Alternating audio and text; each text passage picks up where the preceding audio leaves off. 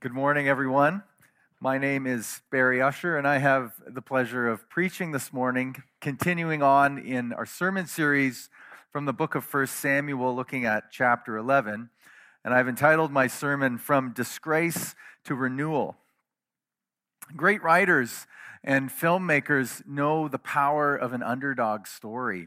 And the Rocky movie franchise is perhaps uh, the prime example and in the movie, uh, at least the first movie of 17, I think, Rocky Balboa is a guy who is down on his luck and he's made some poor decisions, but he's uh, continuing to persevere in his dream to become a prize fighter. And he's a flawed character, and he's uh, meant to be portrayed as somebody that we can identify as the audience, but more importantly, he's someone that we are to root for uh, as he faces uh, his own challenges. And this is what makes uh, the underdog type story so compelling. There's a, fallible hero facing seemingly insurmountable odds on the path to victory. Well, in 1 Samuel chapter 11, uh, there's a similar underdog theme. In our study so far, uh, we've been introduced to Saul as a flawed character. And now, having been anointed as Israel's first king, he faces a series of obstacles to his leadership. And the first being, uh, in fact, the Israelites' rejection of God. And we know that their desire for a king, like all of the pagan nations around them, was in fact a rejection of God, a rebellion against God, and a turning away from his sovereign rulership. But we also know that God provided Saul to be their king and his kingship came with conditions that Samuel gave to the people and outlined for them at the end of chapter 10. And as we heard last week, these conditions and terms likely came from uh, the book of Deuteronomy, chapter 17, where God gave his rules for his people. But ultimately, this meant that the king of Israel would still be subordinate to God's ultimate sovereign reign. And this wasn't the kind of king that the people wanted. The, king, the people wanted a king like all of the other nations. And this, in fact, exposed the crack in the spiritual unity of the people and exposed the, their uh, sinful spiritual hearts. A second obstacle was an internal opposition to Saul. At the end of chapter 10, uh, some people uh, rose up and uh, defied Saul's leadership, questioning, can this man really save us? And this opposition may have stemmed from the fact uh, of Saul's Benjaminite origin and the link that the Benjaminites had to a brief civil war that's uh, recorded for us in Judges 19 and 20. And the start of this civil war involved the rape and murder of a concubine at the hands of uh, some men from uh, Gibeah the tribe of Benjamin. And as a result, the concubine's husband vowed to avenge her death. And as a warning, cut her body into 12 pieces and sent those pieces throughout the, the land of Israel. And this was to incite the other tribes to rise up and take action against the people of Gibeah.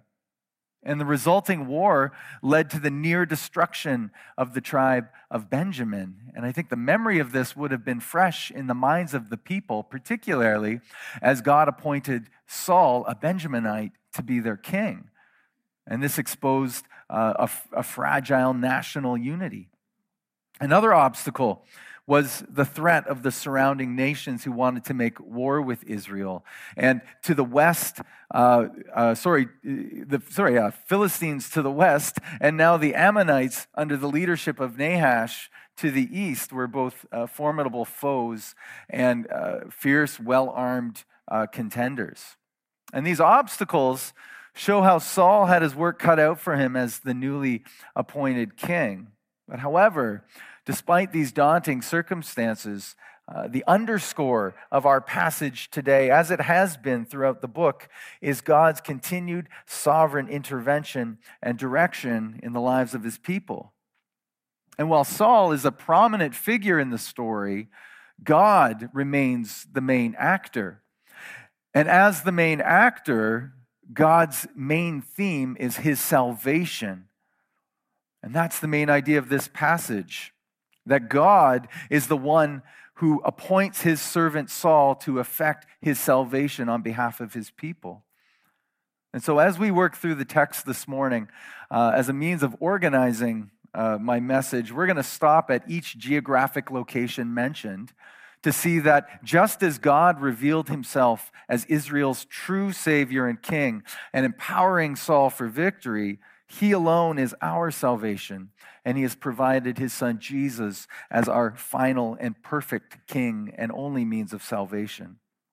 Let's begin uh, looking at the first three verses where there is a crisis of disgrace in Jabesh Gilead. The people there have been uh, thrust into a situation where Nahash, the Ammonite king, has surrounded this Israelite town and he's seeking to capture it.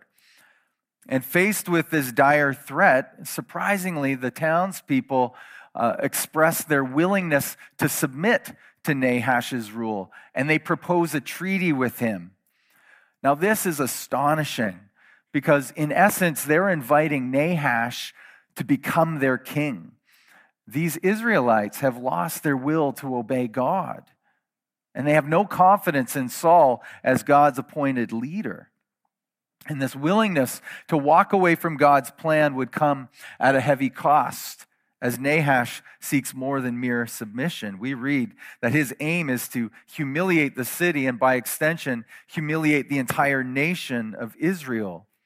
And to do so, he'll weaken the fighting men of, of Jabesh Gilead by gouging out their right eyes and branding them as defeated prisoners of war. And this act would allow him easily to swoop in and, and capture the, the city and its wealth and enslave its people. And in response to this, the people of Jabesh Gilead asked for a seven day grace period to go and find someone else who might come to their rescue. And for some reason, Nahash agrees to this, maybe because he's overconfident in Israel's disunity and figures they aren't going to be able to muster anybody to come to their defense. This first scene marks a profound low point in Israel's history. God's chosen people who once experienced the removal of disgrace from them as God brought them out of Egypt through the Red Sea to the land of Canaan are now considering taking on the disgrace of Nahash and the shame of his humiliating defeat. And the people's response in this moment demonstrates, I think, the hardness of their heart toward God. Notice what they didn't do. They didn't cry out to God. They didn't send for the Ark of the Covenant as perhaps they once did. And they didn't even seek out Saul, who was God's recently appointed king. Instead, they wept and they sent messengers in uh, a, faint hope of finding somebody to come to their rescue. And I think this provokes several questions for us to begin to consider. Namely, where is their resolve to walk obediently and faithfully in keeping God's commands? What must the state of their faith have been in order for them to so easily consider surrender to the enemy? I think, what else can this be but the sad effects of sin in the lives of people who have rejected God and turned their backs on Him? And for us, this first scene highlights the reality of sin in our lives, and it should prompt us to ask similar questions about our own resolve to defend against its pervasive threat. I might ask myself, where's my resolve to walk obediently and faithful in keeping with God's commands? And am I easily enticed to surrender to sin? Or am I actively fleeing it? Am I uh, resisting it? Am I battling against it? Am I obeying uh, Scripture as Paul told the Colossian church to put to death whatever is earthly in you. This pervasive presence of sin requires us as believers to take a posture of readiness to battle it. And it reminds me of some uh, nature programs that I enjoy watching that feature exotic and dangerous uh, animals and reptiles. And particularly, uh, in these shows, I love the professionals who assume huge personal risk to enter into the domain of, of these animals, be it a poisonous snake or a large crocodile. And when they do, they aren't casual or flippant, but they take a posture of readiness and action, knowing that at any moment this creature could rear up and lash out and strike and cause harm and death. And this is a picture of sin that the Bible gives to us. God told Cain in Genesis chapter 4 that sin is like a wild animal crouching at the door. It's like a predator lurking for its prey. It's waiting to devour its next victim. It's not a tame pet that can be trusted and trained, but it's a predatory master who's waiting to pounce and dominate. And in our lives, Sin crouches at the door in those times where we seek instant gratification for our needs and our desires in an unrighteous way. And it crouches at the door in the, the midst of our uh, relative ease and comfort in life, in which we allow ourselves to become complacent to sin's corrosive and eroding effects on our conscience. And it lurks in those moments when we're tempted to distrust God's providence and pridefully turn our back on Him at the expense of exercising humble faith and obedience to His will. And just as Nahash sought to mark the Israelites with disgrace, sin poses the same threat for believers. For believers, the approach, the sorry, the reproach of sin has been rolled away by Christ. And we know that we who were once enslaved by sin have been set free, becoming slaves to righteousness, as Paul told the Roman church. But still, sin crouches, seeking to dominate once again. And we are called to be vigilant in the battle against it, recognizing the danger it poses to our souls and instead pursue the righteousness that reflects the life of Christ in us. And so, the primary point of application here is to recognize that regardless of external appearances, God's people are always on a war footing. We're constantly fighting an unseen battle against sin. And this war is the reality of the Christian life, and its terms are laid out for us in Scripture. The Bible tells us that we are engaged in a spiritual battle with sin and Satan. We're told that we don't fight with the weapons of the world, but by relying on God's strength, putting on the armor of God, and actively resisting the devil, empowered by the Holy Spirit to do so. We're told that we're not to be fearful, but there is to be no truce with sin and we're to guard ourselves against it. And when we recognize it in our lives, we confess it, meaning we agree with God about what He says about our sin. And we mourn over it with godly sorrow that leads us to repentance.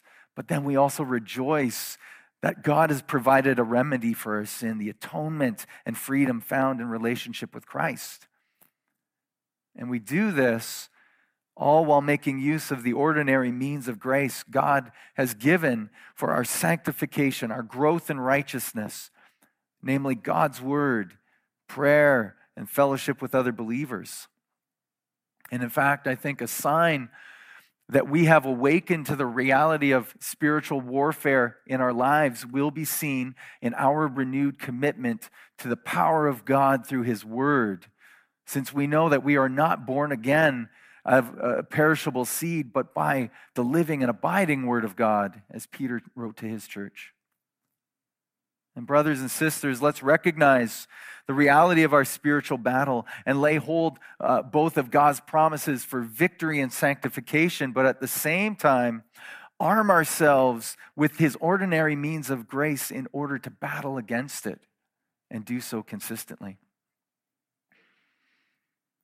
Moving on in the story uh, of 1 Samuel chapter 11, verse 4 shifts to having us look at the king from Gibeah.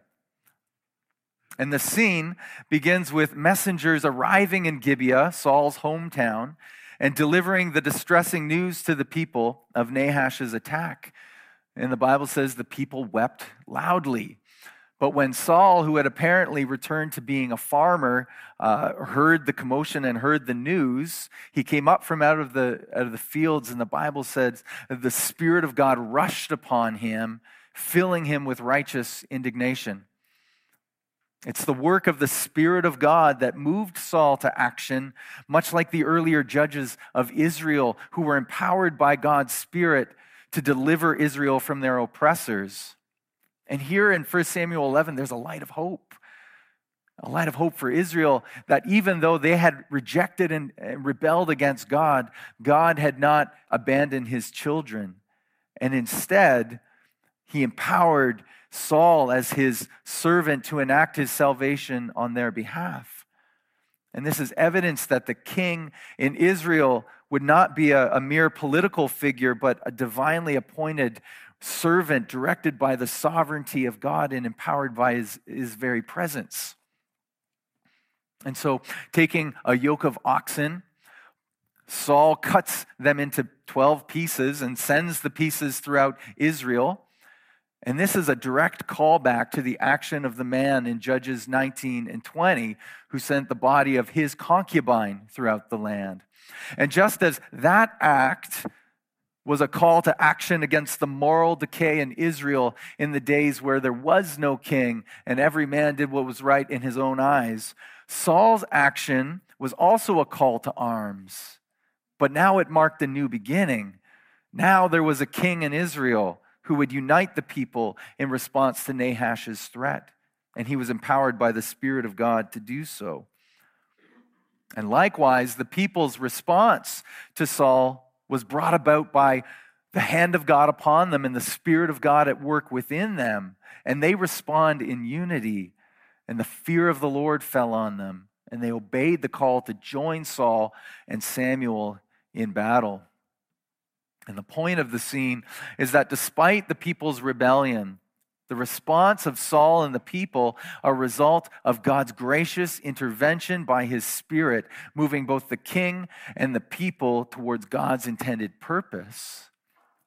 And as believers, we would do well to remember how God continues to accomplish his redemptive work among his people.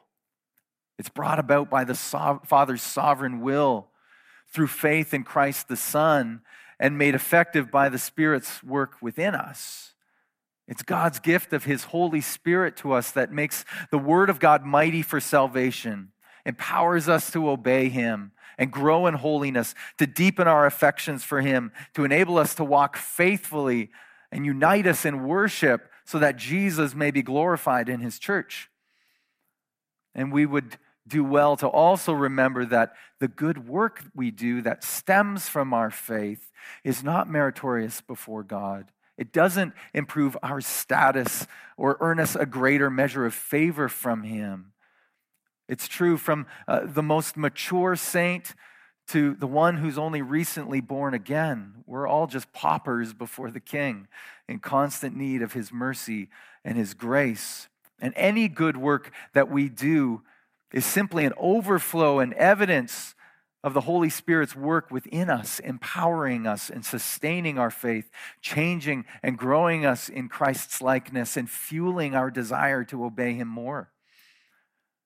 And we're mistaken if we feel that we need to, in some way, prop ourselves up before God in an effort to prove our worthiness for His salvation.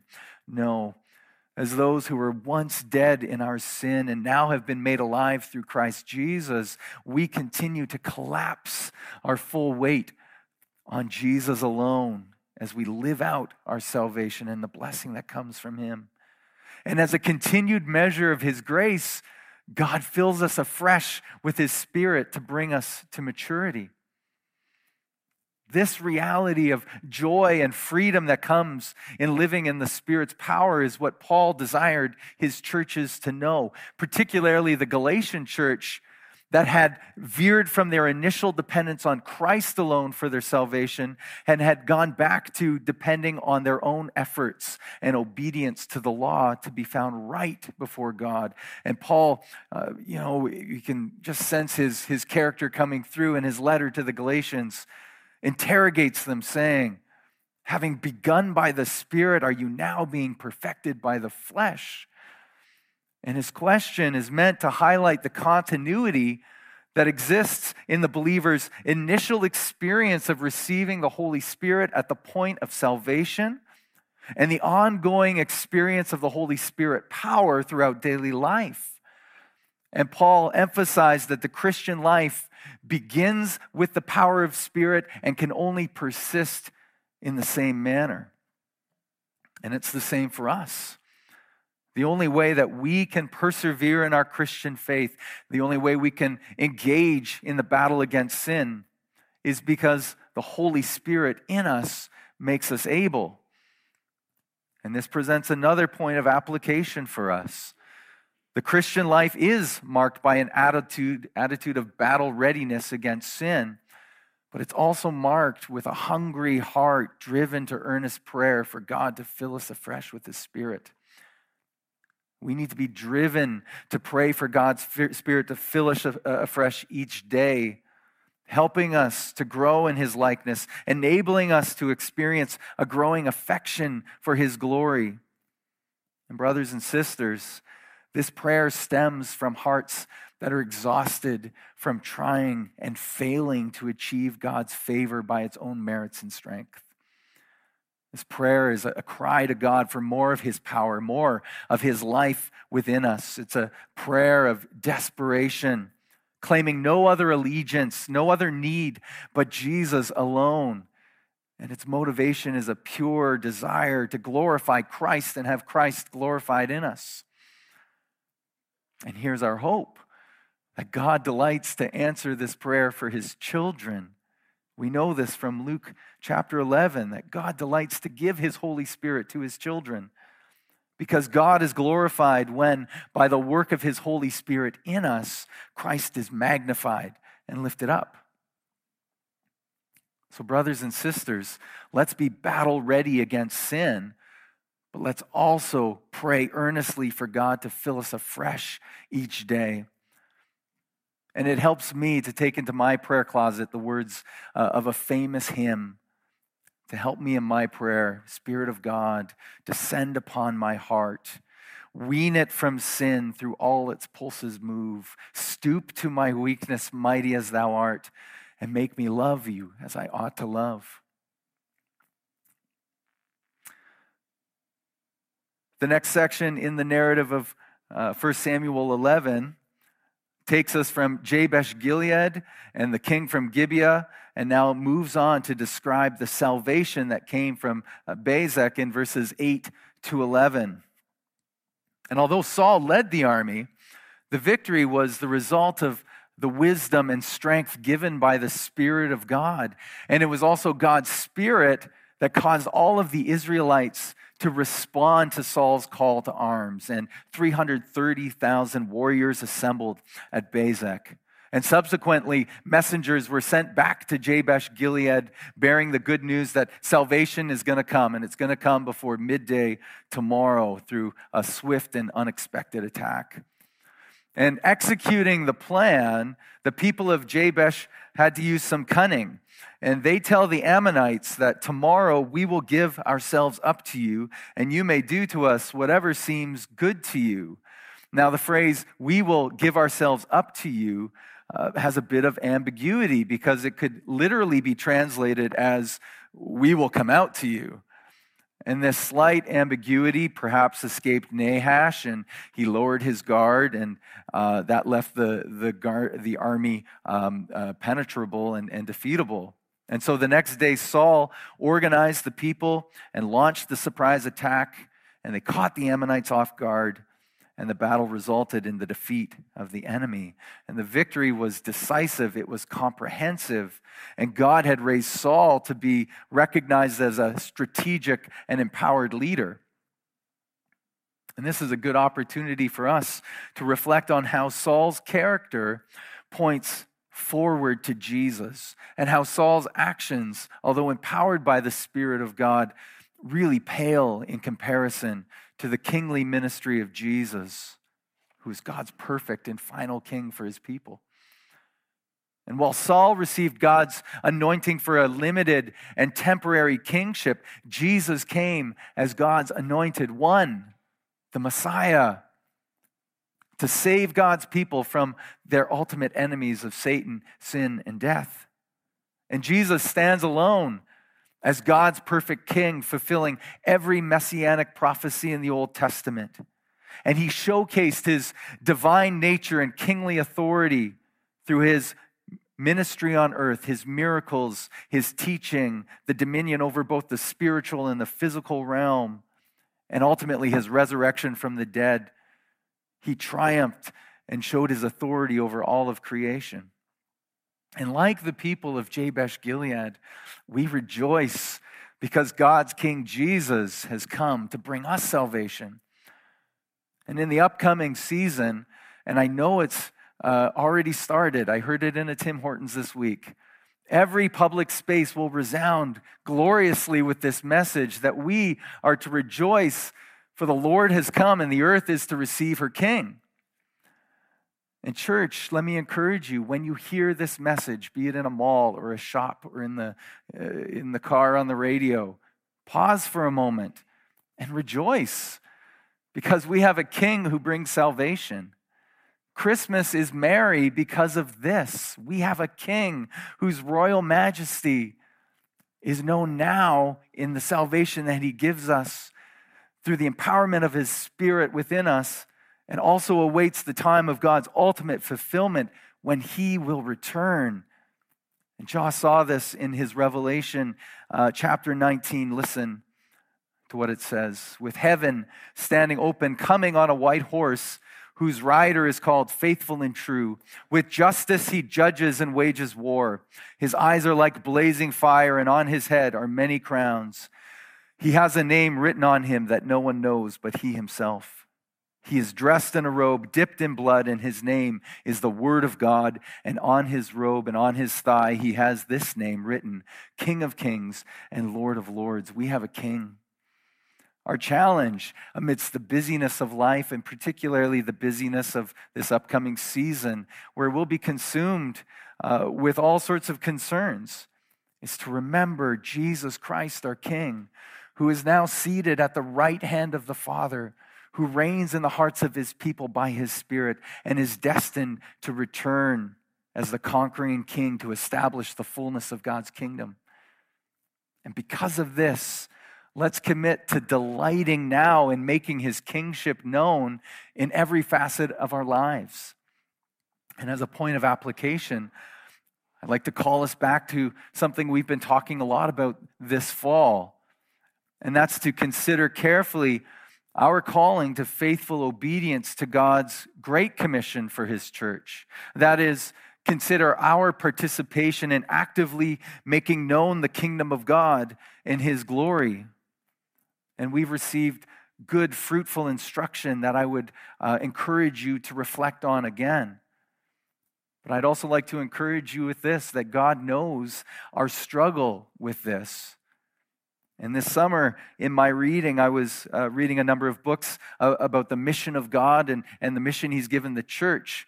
And one of the authors presented a very simple prayer that I, I've adopted as my own.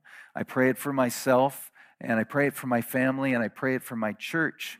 And I like it because it's simple and it's authentic because it reveals my weakness, particularly in this area. And the prayer sounds like this Father, give me opportunities to bear witness to the gospel through my words today. Give me the wisdom to recognize those opportunities and give me the courage to take them. Opportunities, wisdom, and courage. And it's my hope that God would answer that prayer not only in my life, but in the life of my church, that we would bear witness faithfully to the fact that we have a king, King Jesus. And at the same time, there's further motivation for us for engaging in the mission that God has given. Number one, there's an urgency, and we know this well. An urgency that's grounded in the fact that God's salvation hasn't expired. It's not something that's only far off in the future, but like Paul told the Corinthian church, now is the day of salvation. Now is the day of God's mercy. And so, like Paul, we strive to make the most of every opportunity so that Jesus' kingship would be known to the fullest extent in all of our lives. And secondly, Christ's kingly life and death and resurrection have brought victory now to believers a victory that will be experienced in all of its fullness when he returns in glory. But because of Jesus our King, now we have victory over sin and death. Now we have the assurance of salvation. Now we have the promise of God to help us persevere in our faith. Now we have the testimony of the body of Christ expressing his victory in the world today. And our Christian lives and evangelistic efforts are effective not due to our own ability or effort, although uh, it's our responsibility to, to be obedient, but it's effective because of the victory that God has brought his church through his son. So, believers, we undertake the Great Commission as triumphant members of God's kingdom, for Jesus, our King, has brought decisive salvation and victory. Moving to the last part of the story in verses 12 to 15, we've come from Jabesh Gilead to Gibeah and Bezek. The story culminates at Gilgal. And although the victory of the army is the high point in the story, the real climactic moment, I think, unfolds here in verses 12 to 15 as Samuel returns to the narrative and he guides the people through a renewal ceremony. And this is a pivotal juncture, not just in the leadership of Saul, but for the spiritual life of the entire people of Israel. And remember, at the close of chapter 10, some people were allowed to openly question Saul's ability to lead. And now, following Saul's victory, the, the tune has changed a little bit. And others turn to Samuel and, and urge him to surrender those worthless fellows for execution. And surprisingly, it's Saul who responds in a gracious way. And he says, No, not a man shall be put to death this day, for today the Lord has worked salvation in Israel. And Saul knew that this wasn't a time to settle a personal vendetta. He couldn't lay any claim to the victory that had just been won.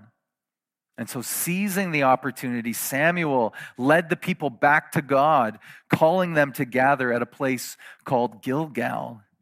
Gilgal, if you'll remember, is the place where Joshua renewed the covenant with the people years earlier.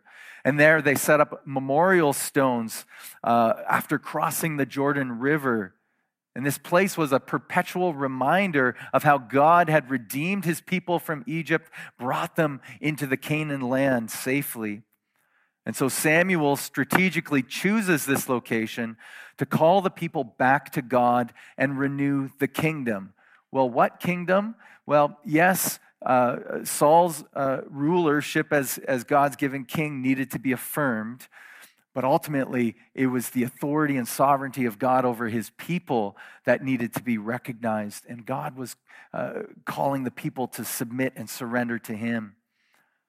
And this renewal ceremony brings to light, I think, an underlying idea that presents itself throughout the whole book of 1 Samuel. And that idea is that Israel could only have a human king when their rule was in submission to the authority and sovereignty of God's kingship. And so the people gather at Gilgal and make Saul king before the Lord and offer peace offerings and rejoice greatly. And it's through this renewal ceremony that the people's priorities are set right again. Saul's kingdom was set in proper perspective and relationship to God's kingdom in this time of spiritual renewal. But looking through Israel's history, we know the people struggled with maintaining these priorities. And they often failed to submit to God and live faithfully in covenant relationship with Him. But God, being gracious, sent His prophets to His people at different times and places to call the people back. But His prophets were rejected. And so God sent His Son as the Messiah but as foretold by the prophet Isaiah, he was a man who was despised and rejected. And we can remember the rejection of Jesus that he experienced with the people that he sought to minister to. They didn't understand how this man could be the Messiah. This was Jesus from Nazareth. We know his family. How can this be the Messiah? He, Jesus faced opposition from religious leaders who challenged his teaching, questioned his, his authority, consistently worked to undermine him. Many of his followers turned their back on him. His closest disciples rejected him too. Judas betrayed him, Peter denied him. And the ultimate rejection was seen in Jesus' suffering and death on the cross. And we might consider how this rejection continues throughout the ages to today. And people continue to reject Jesus for various reasons. Some take offense at his claim to be God, some take offense at his claim to be the only means of salvation.